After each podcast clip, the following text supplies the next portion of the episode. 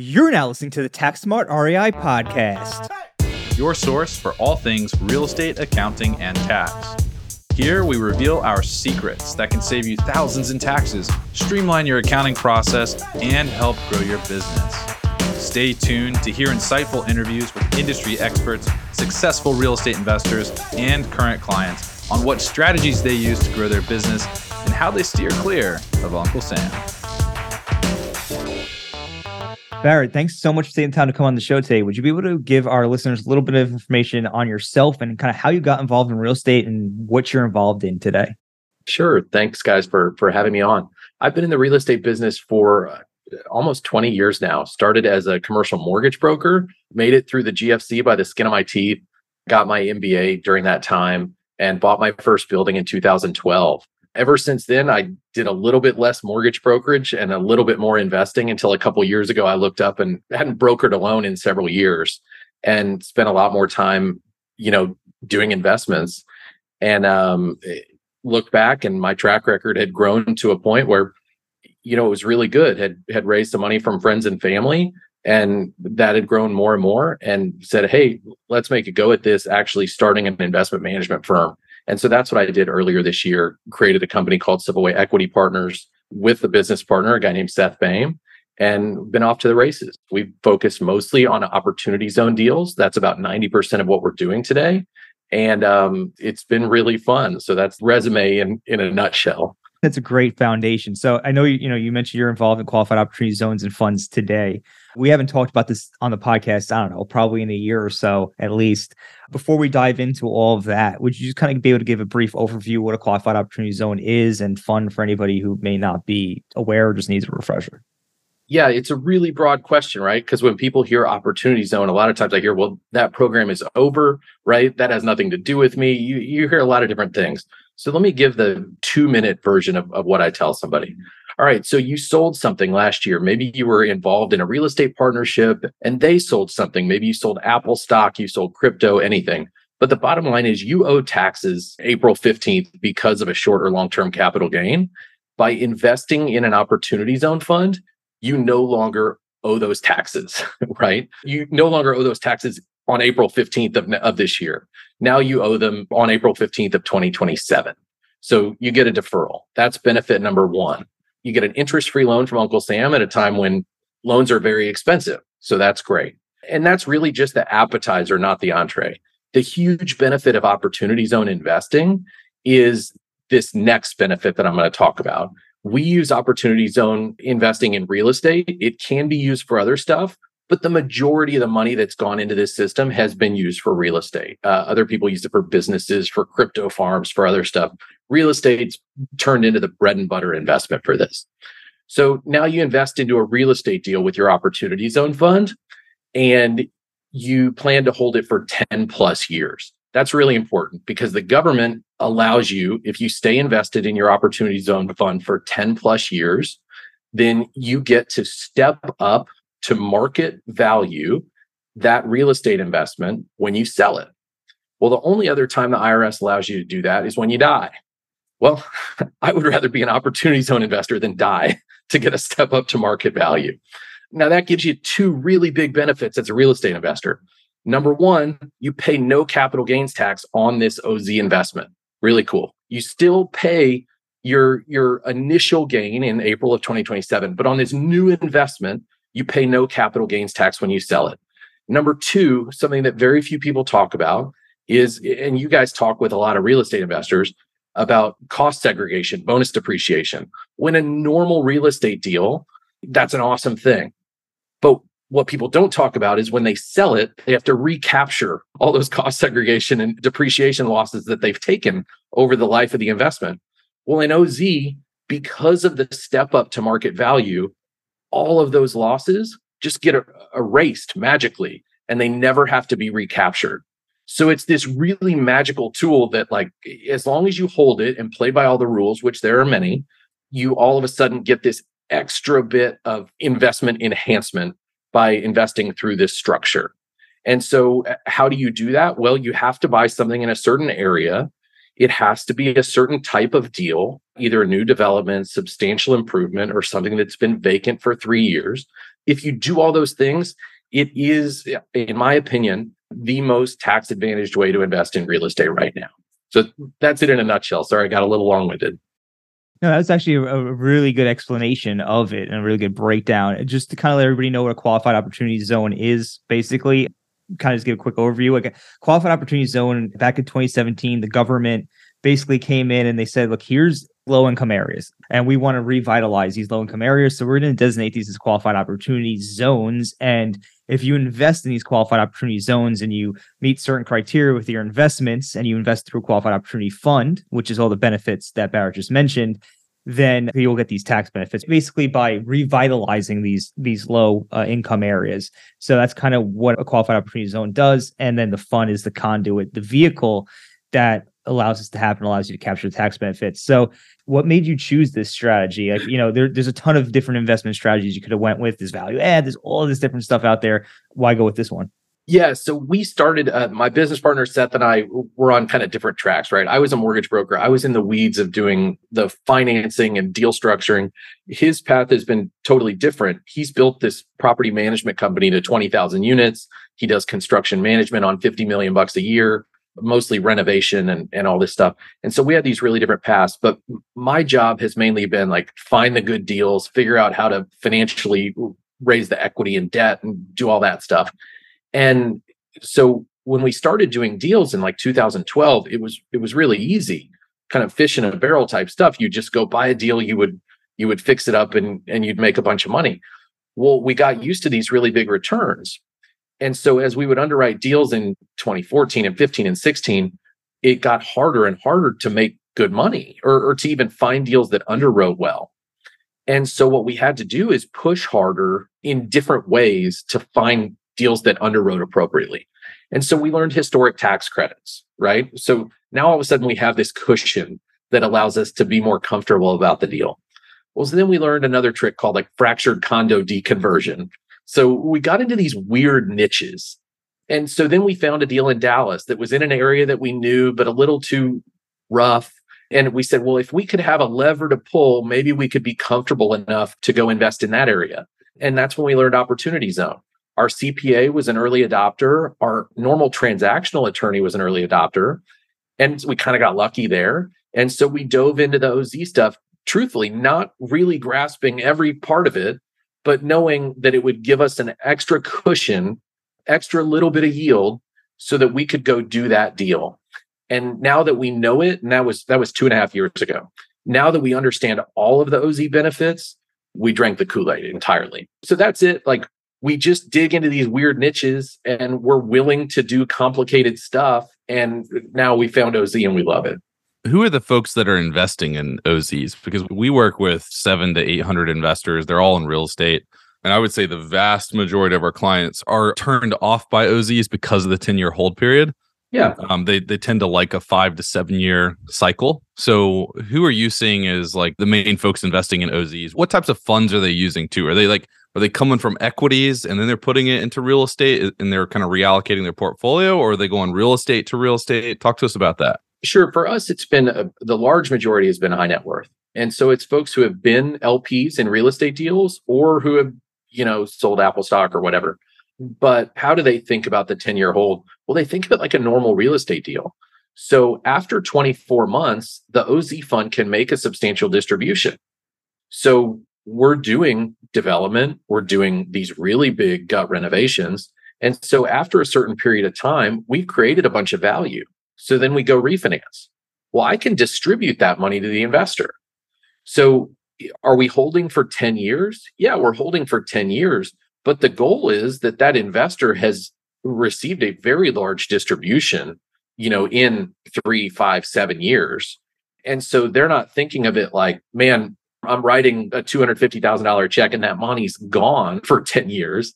No, they're thinking of it like, hey, I'm writing a $250,000 check. Maybe I'm getting back you know 100 150 in year three or four and then i'm getting a regular cash flow stream for the next six seven years and then it's getting sold in year 11 so it's it's really a, a different mindset i think than normal that being said what i'll i'll add is hey 1031 exchange is still a really fantastic tool and if somebody has that option it's likely better than than oz so you know explore them all what does the typical life cycle of an OC OZ deal look like? Like if you were explaining this to an LP, you you're going to invest the cash. There's going to be some sort of value add improvement rehab going on, I presume, and then and then you do the cost seg, or how, how does that work? Yeah, generally. So we think of the cost seg as like uh, on a substantial renovation deal as three parts, right? So you have the initial cost seg report, then you're going to have a write off report for all the stuff that you rip out and throw away, and then you'll have a renovation report for everything that you added in. So you kind of have the three pieces of the puzzle that all fit together. That was actually the best explanation of a cost multi-phase cost segregation study I think I've ever heard from anybody, including cost segregation uh, providers. Seriously. okay. So so if I pull my money out, if another syndication that I'm in liquidates, and now I've got this big gain that I'm sitting on, I decide to roll it into the OZ fund. What does the timing look like? Like, is there a gap between the year of acquisition and the year that you make the cost seg happen? Or are you doing all that in the year of acquisition? Yeah, we can we can do both. What we have done on our first portfolio is we've waited till the renovation's done and just done one cost seg at that point because it's easier. But you can do well. Also, we did it in in 2022, so the last year of 100 percent. So now, as cost seg is, you know, as we're losing that bonus, we would likely do the first cost seg in the year of acquisition to capture the 80%, and then wait and do the renovation report once we have all the renovations done. Okay, so so I've invested. I put 100k into this syndication, and and they liquidate when I cash out my K1. They'll just say effectively says I've got 100k in total gain. Let's say 30k is depreciation recapture, 70k is capital gain. Now I can roll forward the 70k, not the 30, right? The the depreciation recapture I can't roll into the OZ. You're you're the one with letters behind your name. Okay, so I can't roll the depreciation, right, Tom? Is that yeah, right? you can't. You can't okay. roll the depreciation recapture from the twelve forty five property. You can roll yeah. it for the twelve fifty property, though. Right? Yeah, I can't roll ordinary income. So I, I I've got to pay tax on the depreciation recapture today, but I can roll the seventy k of my gain into this qualified opportunity fund, and then I'll have to pay tax on that today, and I'm going to get a cost seg done. Now, how does the cost seg work with basis? I mean, how does that work if you guys do the cost seg? Yeah. So your um, basis, your basis day one in an OZ fund is zero. So the only basis that you're going to have is debt basis. Right. So um, I'm going to be allocated like qualified non-recourse financing in order to claim the losses coming from the cost seg today. Yep. Okay. Okay. But even then, over the span of the 10 years, I'm not going to have to pay tax on the depreciation recapture nor the additional gain from what I rolled in. Right. If we hold for 10 years. But you you're cashing us out as we go along anyway through a refinance. So yeah, interesting. You ready for the next level? Sure. okay. So now say, hey, Brandon, you did awesome in a syndication last year and you made a bunch of money. And so instead of investing in a fund that maybe my firm Savoy creates, you say, hey, I made so much money. I want to create the Hall Family OZ Fund. Okay. So you made a million bucks, not a hundred thousand. You made a million bucks and you're willing to go through the brain damage to create the Hall Family OZ Fund. So you put a million bucks in there. You invest it with guys like me, other people, and all of a sudden, two, three years down the road, you start getting refinance proceeds back. Okay. Now, at that point in time, you're going to have an option. And that option is because it's past the 24 months, so there's no rules. Option one is you can send that money back to yourself. You can make a distribution and just send yourself back the money. Option number two is you could go invest in more OZ deals. So now you can go invest and go do another apartment development, do another substantial renovation. Now, the beauty here is that 10 year clock that I mentioned, that started today, right? That started whenever you put the million bucks in initially. So if two or three years down the road, you invest in more OZ deals, well, now your clock is only six years or seven years or, or whatever is left remaining but the 10 years starts the day you write the initial check. Okay. For the fund. For your OZ, for the Hall family OZ fund. All right. And and sorry, Thomas, I'm leaving you out. But for the Hall family fund, Tom's investing in the Hall fund. Okay, Tom's good, good. It's a it's a friends and family type deal. Yeah. Um, okay, but so the Hall family fund now got a bunch of refinance proceeds, and instead of distributing it back to yourself, or maybe you distribute a little bit to yourself, but you decided to roll those proceeds into another OZ deal. Now, what does that do? Well, you're investing in more assets that are going to create depreciation losses you never have to recapture. Plus, when these new deals sell, you don't have to pay capital gains taxes on those. So by putting money in today into an OZ fund, it's like funding a Roth IRA or a 401k or something like that. It's going into this super tax advantaged account.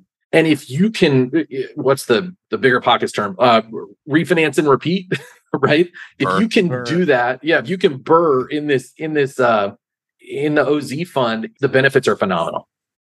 So how long can you do this? Like so we talk about 10 years, but how long? What's the maximum timeline? So the dates are, yeah, because people always tell us it's over, right? So you can put money into an OZ fund until the end of 2026. You can buy real estate in an opportunity zone until the end of 2028. And then you can get the step up to market value. You can the 10 year hold period right? You can sell and get the market step up until 2047 wow. So okay so you have to acquire everything by 2028 yep. Can you retrade at that point? Like can you sell and buy new property after 2028 or you got to so, hold so functionally there's this problem and i think it'll get fixed but it might not and the problem is when they created the map so there's 8700 opportunity zones these are census tracts that are all over the country there's 8,700 of them. So they created this map. It was certified by the federal government at the end of 2018. And they said, this is the map that's certified for 10 years. Well, that's it. At the end of 10 years, and, that, and that's the 2028. The map disappears. Got it. So after that, there is no more map. So then you you logistically can't buy OZ real estate because the map doesn't exist. Is there any any insight on if that's going to be like there was pending legislation last year when okay. Congress adjourned, it went away. It's going to be reintroduced in about two weeks, and we'll just wait and see. It is bipartisan legislation. It was when it was initially passed, and it still is. It's just got to see what happens in DC in the sausage factory. Why would they do this, Barrett? I thought everybody hates landlords. yeah, you know, this is well, it's bipartisan, right? Democrats like it because you're putting long-term patient investment into low-income areas. Republicans like it because it's a tax cut. It really is one of those rare programs that both parties can get behind. That's awesome. I've never heard I've never heard it explained like in like like any sort of retirement vehicle, but the way that you explain it makes total sense. So I can create the Hall Family OZ fund. I can put money into it. We can go buy OZ property, and uh, I mean, especially over the past three years, you've been able to refinance because the market's been running up, and you take that capital and you just go buy more and more and more QOZ property, and you just build this QOZ property portfolio that you're eventually going to get this big step up in basis on. Do I have that right? Yes. Wow, that's amazing. So my and, and the time my, limit for the fund starts when you when you put the money in. Correct. Fund. Yeah. Jeez. I didn't realize that. yeah, nobody does. And and so I've been kind of yelling about this on Twitter for for a year. And yeah. it's been cool to watch people have like the light bulb moment that you just had. Right. Yeah. I don't know. It's it's neat to do. I think what I've realized is that there are CPAs that really understand the tax stuff, right? There's attorneys that really understand the legal stuff. And it takes like a real estate operator to synthesize that information and say, how can I use this to actually go do deals and create wealth? Yeah. and that's been a fun thing to to both understand and it didn't click for me until uh, 2 years ago and then once I got it to share it. So so it's been a neat journey. So let's talk a little bit more about some of the rules and then I and then I want to uh, ask you some operational questions. So when I put the money into the fund, how what's my timeline on deploying that cash? Well, can we step back? So, because because uh, I think that there's some really tricky rules about when you've had the gain. How long okay. can you put the money into the fund? So maybe start it start on start on first base. So once you've had a gain, there's pretty tricky rules on when you can put money into a fund. So if you personally had a gain, say you sold some stock that you owned or whatever, the rules are very clear. You have 180 days to put the money in. But say you were invested in a and, and just to clarify, that's short term, long term. Yep. Gain doesn't matter. Okay. That's it. But say, like we talked about earlier, you invested in a syndication. Now the water is really murky, right? Yeah. So you either have 180 days from when the deal actually sold, from like when the gain happened for that partnership, or you have 180 days from the end of the calendar year for that partnership, or you have 180 days from the first tax filing date for that partnership. So, what that means logistically is that if you had a partnership that sold something in February of 2022, well, then you had a window from February of August to last year. And then from August to December of 2022, you were not allowed to invest in an OZ fund. And now from January to September of 2023, you are allowed to invest in an OZ fund. So there was a black hole. So you just, if it's coming from a partnership, you have to be really careful, but you also have a really long time. Hmm. so the rules are incredibly permissive, but also a little bit dangerous. Interesting. Okay, so so now I've got my cash into the fund. Perfect. What does my timeline look like for that? Yeah, so once your money is in the fund, say that you you decided, hey, I the calendar year of the partnership just ended. I have I can January 5th today when we're recording, I can put my money into a fund. Now your fund has essentially till the end of this year to put its money into uh, either real estate directly or into a qualified opportunity zone business. Um, and so the way that that works is your fund is tested semi annually to make sure that at least 90% of its assets are not in cash, are in opportunity zone property. And uh, so those tests are on June 30th and uh, December 31st. And the first test doesn't count. So if you put your money in today, um, January 5th, now the June 30th test is your first one, but it doesn't count. And so the t- first test that you're actually worried about is December 31st. You basically have like almost the entire year at that point to place the capital into these different funds. So I guess it becomes strategic in when you actually put the money into, right? Yeah. I mean, uh, so the timeline that we just talked about, right? You could have had a, a syndication deal that sold in February of 2022 you could wait until September of 2023 to put the money into the fund. And then you would have until June of 2024 to actually buy something. So 1031 exchange, you got 180 days to close. In an OZ deal, you've got whatever that is, you know, two plus years uh, to actually close on something. So it's it's very permissive now I've got the cash, I've got my timelines. What type of property am I looking for? Now, and, yes. and, and let's let's assume that I know because I, I know I can go on the IRS website. I know I can download the census tracts. So let's assume that I are I've already identified the zones. Yep, there's great what? interactive maps out there. So yeah. so three buckets that I talked about earlier. So number one, a property that's been vacant for three plus years. And vacant is defined by the IRS as 20% or less occupied. So, so that's number one. Number two, a substantial improvement. And what that is defined as is you have to, if you if you buy a building for five million bucks, you're going to look at the ratio. It's kind of like historic tax credit. If you guys have had an expert on in that. Um, but you're going to say, all right, if I buy it for five million bucks, the land is valued at one million, the building is valued at four million. Now I need to spend another four million dollars in improvements. So it, it's hard, but if you find the right deal, they can be big winners. And then the last bucket that you want to look in is just ground up development. So you're buying vacant land or buying a building that needs to be demolished and you're going to build something new.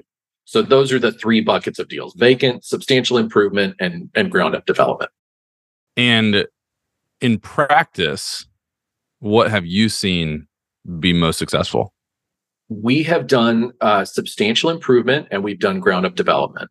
Um, our first set of deals, we bought a portfolio of eight buildings in an area that we liked in Dallas and they were all gut renovation of 1960s deals, which uh, apartment deals, which fit really well with what we had been doing for a decade. You know, what we say, and I think this makes common sense, is that look, the real estate deal has to make sense first, right? All this tax stuff, it's making us smile and giggle. But it doesn't mean anything unless the real estate deal is good, right? Whoa, whoa, whoa, whoa! We like taxes around here. Okay. no, Well, we you're like- totally right. We actually yeah.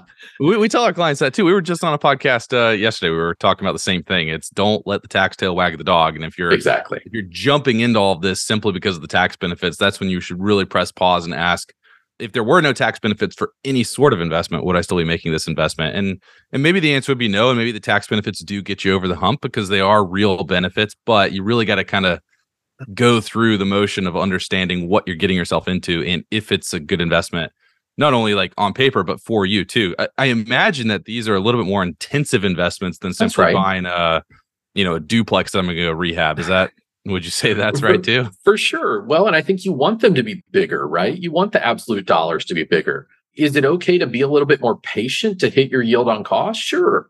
You know, is it okay to to have a little bit more of, of this or that? Yeah, absolutely. It doesn't have to be easy. Um, I don't think anything we've done over the last five years has been particularly easy, but it still needs to be a good deal because the tax stuff isn't going to fix it if it's not. Oh, that's really great insight there. All right. So uh, I'm buying the properties, I'm doing the ground up development. When do I do the refinance? Is that like Sure. right right after development or am I letting the property kind of sit for a couple years? Well, the good thing about multifamily, which is what we do, so ev- everything that my firm does is Texas multifamily. And regardless of what's going on in the world, we've had agency lending. So Fannie, Freddie, HUD. And those guys are very eager to do this stuff. And we need to be stabilized for anywhere from 30 to 90 days before we can get a refinance done. And so when you refinance, right? So when you refinance the property, you give the distributions back to the investors. Um, diving into the tax weeds for a second, it actually it actually reduces their basis. So are, are they having to pay capital gains when they get a distribution, right? So say for example, you start off with a zero basis, right? Yeah. in the fund and say you know two years goes by is their their basis might be impacted by the income and distributions and whatnot but then when you get this big massive capital gain distribution say it goes in excess of their basis you would normally have to pay a capital gain on that distribution right if if it's an ex do you see that happening a lot I think that's where the qualified non-recourse finance would, would Yeah. come in, right? Is that what you're saying too, Barrett? Yeah. Okay. Yeah. yeah Yeah. So so you get the Q and R because you're getting the non-recourse loan secured by real property. So it's a, it's qualified non. It gives you at-risk basis in the entity, so you can take the take the loan, or you can take distributions, even if your capital account's negative. the lp actually gets assigned qualified non-recourse debt It's Yeah, an that's- operating agreement. Yeah, it's pretty standard uh, with uh, partnership agreements. I mean, it's not all the time, but a lot of non-recourse debt is allocated to LPs in partnership agreements. So We had to go through these mental gymnastics when doing the operating agreement specifically for this reason. yeah, that's probably a Kaylin thing. Tom doesn't work a lot on the partnership side, so uh, but Kay, we have a a woman in our firm who is a partnership genius, and um, yeah, so I'm I'm just repeating what she's told me. But yes, Um, we do have to be very, you know, very careful about how that gets allocated to to the LPs. Yeah, yeah, definitely. Because because if they don't, if you don't allocate any of the, They will go negative. Correct. Then Tom's Yes. right. right? Yeah. Yes. yeah, yeah, which is just my concern it's just like okay we just wanted to make sure that's you know this little bow on that What I pair it to people every day is like, look, you- we've learned a bunch of rules over the past couple years, and a, a few of those rules are really, really important. Like there are these cliffs in opportunity zone investing, and once you walk off of them, there's not a ladder to get back up. Right? Mhm. You're just you're toast. And so you have to know them. One of them's the, the basis going. And if you miss the 70 30 test or the 90 10 test or, or multiple others. And so uh, we use an outside firm to do our, compl- our semi annual compliance. We use the same firm that we've used for a long time to do our annual tax prep. But yeah, you have to be really careful about certain things. And that's one of them. Okay, so so going back to this fund idea because I'm I'm really interested in this. Okay, so I I create Hall Enterprises uh, QOZ or Hall Hall QOZ Family Fund. I, I roll gain in. I understand my timelines. I identify QOZ. I identify the property. I buy the property. I do the substantial improvement. Um, and uh, it, it, I I just keep so I refinance and I buy another one and I just keep doing that all through 2028 are you seeing people just do that themselves or are they are they investing in QOs in QOFs like like like are are are more people creating their own funds or are they investing in these funds that already exist? Because I know there's a few of these like super large funds out there that people can invest in. Yeah. So what I like to say is, look, there's multiple ways to get involved in the OZ world, right? So you can hit the easy button and you can invest with the Goldman Sachs OZ fund, right? And you just write them a check and they take care of everything and you're in their fund. Number two, you could invest in uh, an OZ fund with a small operator, right? and they're going to tell you we're going to buy xyz assets you can go and, and with goldman sachs by the way you have no clue what they're buying right they might give you a general strategy but they'll go do what they want um, they might also allocate funds to guys like me and then you're getting charged four layers of fees now number two you can go write a check to a smaller group they'll tell you exactly what they're going to buy and then they might not ever roll your money to another deal. You're just going to do the deals you initially agreed to. And then when the money's done, they're going to send it back to you. Now, number three, you can create the Hall Family Fund and then you can invest in the QOZB of individual developers. So you don't ever have to be the real estate developer. You're just investing as an LP with OZ developers. And that's something that's very possible, right? You're just becoming an allocator. The issue I've seen people run into is you've got to have a really good network to do that, right? Because if you just want to go do a normal apartment syndications, like there's, it's pretty easy, right? But to find OZ developers, you really need to build that network out pretty sufficiently just to see deal flow. And then the final step would be hey, I'm going to go set up my own OZ fund and do my own deals. And that's really like the expert level, right? And so you can be anywhere on that spectrum, but I see people do it all. And so on the deals that we do, we have investors that come into funds that we create. And we also have investors that have their own funds that come in. And so at the deal level, we have a QOZB that owns the real estate. And then, uh, like our last deal, we had a dozen opportunity zone funds that invested into the QOZB. So one of those was an institutional OZ fund. One of those was a fund that we created. And then 10 of them were like the Hall Family OZ fund, right?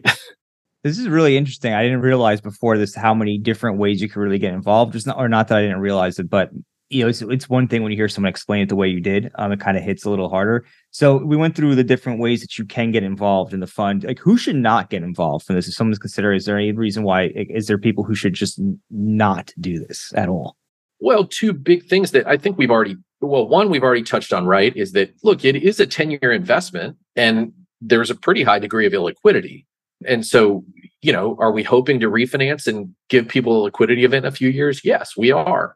Is that guaranteed?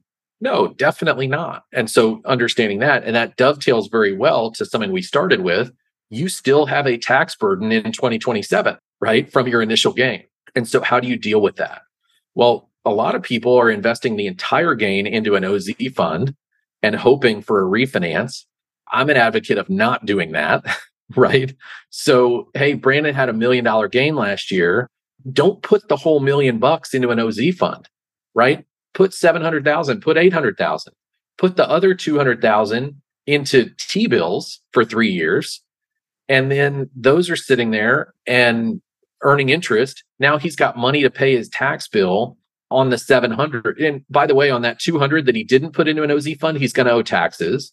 So pay 40 in taxes, put 160 in T bills, earn interest, pay the taxes on the 700 or 800 that he put into the OZ fund without taking a distribution from the OZ fund, right? So you can do it a different way and not be worried, oh crap, is this deal that I invested in going to make a refinance or not? I think that there's a better way. That is very well said because, like, yeah, a million and one things could happen that refinance cannot happen. So you have to take it upon you as like yourself. If you're putting yourself in the investor's shoes, making sure that you're you're covering your bases. You can't rely on that isn't the risk free rate right now like 5% or something or it's, it's like ridiculous so so if decent. you were to do yeah. that if you were to cash your 200 out pay 40 in taxes roll 116 t-bills i just did the math you got like four years until you got to pay the tax you'd be back up to 194k so just it ain't bad yeah. compounding i'm compounding i'm not just taking straight interest but you know it's it's not bad not a bad deal yeah t-bills on a sidebar they're actually doing pretty well a lot of people putting their money in t-bills so not a bad place to store cash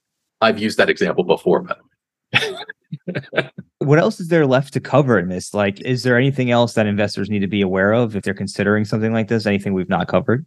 We've talked about a heck of a lot. You guys tell me from a CPA perspective what I don't know yet. You know, I like this stuff. So I mean, I don't tell- know, man. Tell me which like rabbit hole to go down next. I mean, I mean, you, you're probably the most sophisticated person, at least I've talked to on this subject, who really understands everything inside and out. So I'm pretty sure we covered a majority of our bases. I guess the one thing I just do want to throw in there for anybody who is listening, that step up in basis, right? So uh, if you were to had invested up until t- I think uh, it was December 31st, 2021, you get that step up in your initial basis of your capital gain. That's no longer possible. So if anybody's thinking about that, that's the part that's no longer possible. But you know, like Barrett said, That's the 10% and the 5% that you're talking about. Right, Yep. right. So basically, if you would have invested by December 31st, 2019, uh, you would have been able to hold your initial capital gain in that fund for at least seven years until you got to that 2020, the end of 2026, when the deferral is up, if you will. Yes, you would pay it in, in April 2027, but that deferral is up. You had that seven year hold and you would get a 10% step up in basis in your original investment. So, for example, if Plus five, right? You get like a 15, I think. yeah. So there's a five year hold and then there's a seven year hold. So if you would invested by 2019, it would have been all the way up to that seven year hold. You would have got the 5% step up and then an additional 10% step, excuse me, 10% step up for the first five years and an additional 5% for the next two years for a total of 15%. So for example, if you would have invested $100,000 in capital gains, just to keep the math easy, you could do it a million dollars, whatever, you would have basically only paid tax on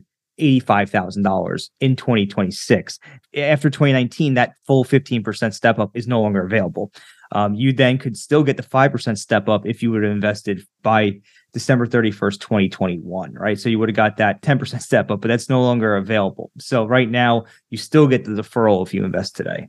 And Barrett, I guess my last question for you is with the market turning, I don't want to say turning. I mean, it- it's it's kind of I'm turning. liking this. I don't know how to talk about it because it's like it's just We're been in- on such a a different different roaring market. run, and now Yeah. it's down 15%. But it's like, is it really down 15% if it's been up like 200? But anyway, the market's like, you know, potentially turning in 2023, 2024, going flat, going down, whatever. Do you foresee a lot more opportunity in this space as a result of that, especially if people understand the whole concept of create my own fund, buy distressed real estate in these QOZs, refinance, do it again, do it again, do it again, do it again by 2028. I mean, do you see a lot of people flooding into this as they learn about this or look, if the goal is to buy assets that you want to hold for a long time and you want to create value, then it's really important that you buy at a great basis. I think that we're going to have good opportunities over the next year or two to buy at a great basis on certain things. We didn't have our pedal to the metal over the last year or two. I think that we might over the next. And so we're certainly excited about what opportunities the market may give us. So you see you see the market softening over like the next one or two years, and that's going Oh. to be a, a buying opportunity. Yes. Awesome. Yeah. all right, final question from me. And then I'll pass it to Tom see if he has any final questions. Um can I put non-gain into QOFs? Like like let's say I don't have a gain, but I've I've got a million dollars of cash that I've already paid tax on and I don't know what to do with it. Can I put a million dollars into a QOF and still benefit from all of the uh like the the 10 year gain benefits like wiping out the gain of the additional gain and the depreciation recapture?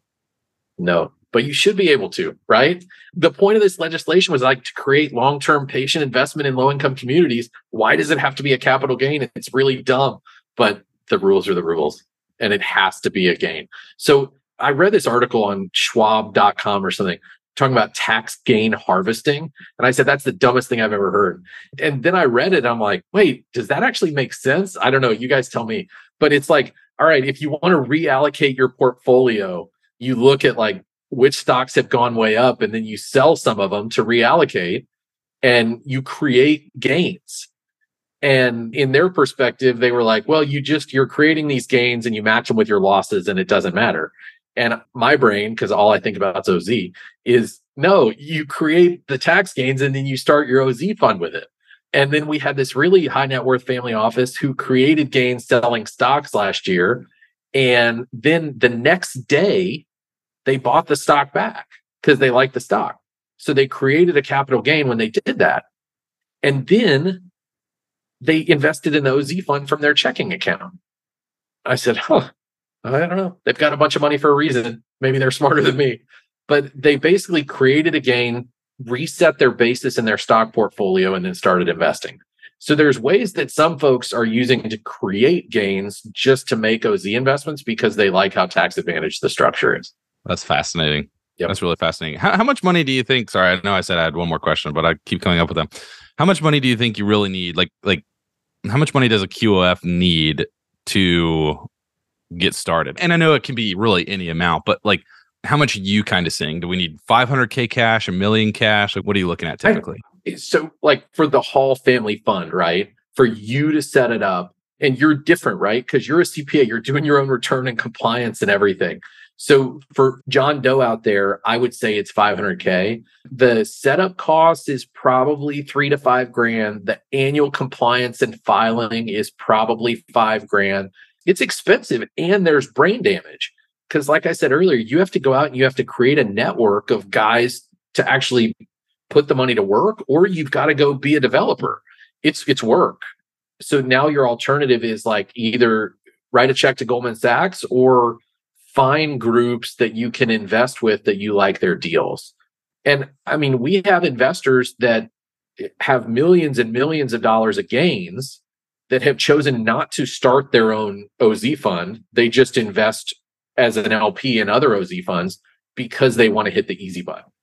Right, right. Because I was going to say, because if you had like a gain of like a hundred thousand, it might not be worth all that drag, right? Oh, but if for you sure. just go just go and invest with someone like you who already just has this, the fund set up, it's like we're just taking our capital gains, put it directly into your fund, and then you know you, you would ha- be handling all that. It's more efficient at that point. That's it. All right. This is very interesting. I did not realize how powerful this strategy actually was until this podcast. I knew the tax benefits were there, and I saw a lot of people struggling to actually make this work. I can see like a lot of people on a smaller scale struggling, right? Because of all the compliance costs, because of everything it takes to pull this together. But this is actually really, really eye opening. I already bought the domain name Castelli Family OZ Fund. I'll sell it to you. And then Oh, I'll get, and then I'll, and then the gain that I get, I'll roll into my QOZ fund. well, are you holding it for inventory or you're holding it for investment purposes? The domain name? I'll have to see. There's a squatter. higher. It's a squatter. That's right. I'm squatting on Tom's, tomsozfund.com. I, if investors wanted to learn more about this thing, maybe wanted to to learn about uh, investing with you, uh, you know, what would be the best way that in- investors can learn more? Yeah, so I'm super active on Twitter, write threads about it, put out a bunch of content, and I would encourage anybody to follow me there, reach out to me there, DM me there. That's probably the easiest way. Also, uh, company website, savoyequitypartners.com. All right. Also, so we're going to go ahead. We're going to drop that in the show notes for anybody who's listening who does want to dive deeper, learn more about this type of stuff. Barrett, want to thank you so much for coming on the show today. It's been an amazing episode, and uh, really looking forward to to putting it out there. Great to speak with you guys. Thanks so much. Happy New Year. Thanks for listening to today's show. If you enjoyed the show, please find us on iTunes and leave us a review. You can also email us at contact at therealestatecpa.com with any feedback or topic suggestions. We are always taking on new clients, and with the new tax laws in play, you really don't want to navigate this alone. Let us help you save money on taxes and with your accounting and CFO needs.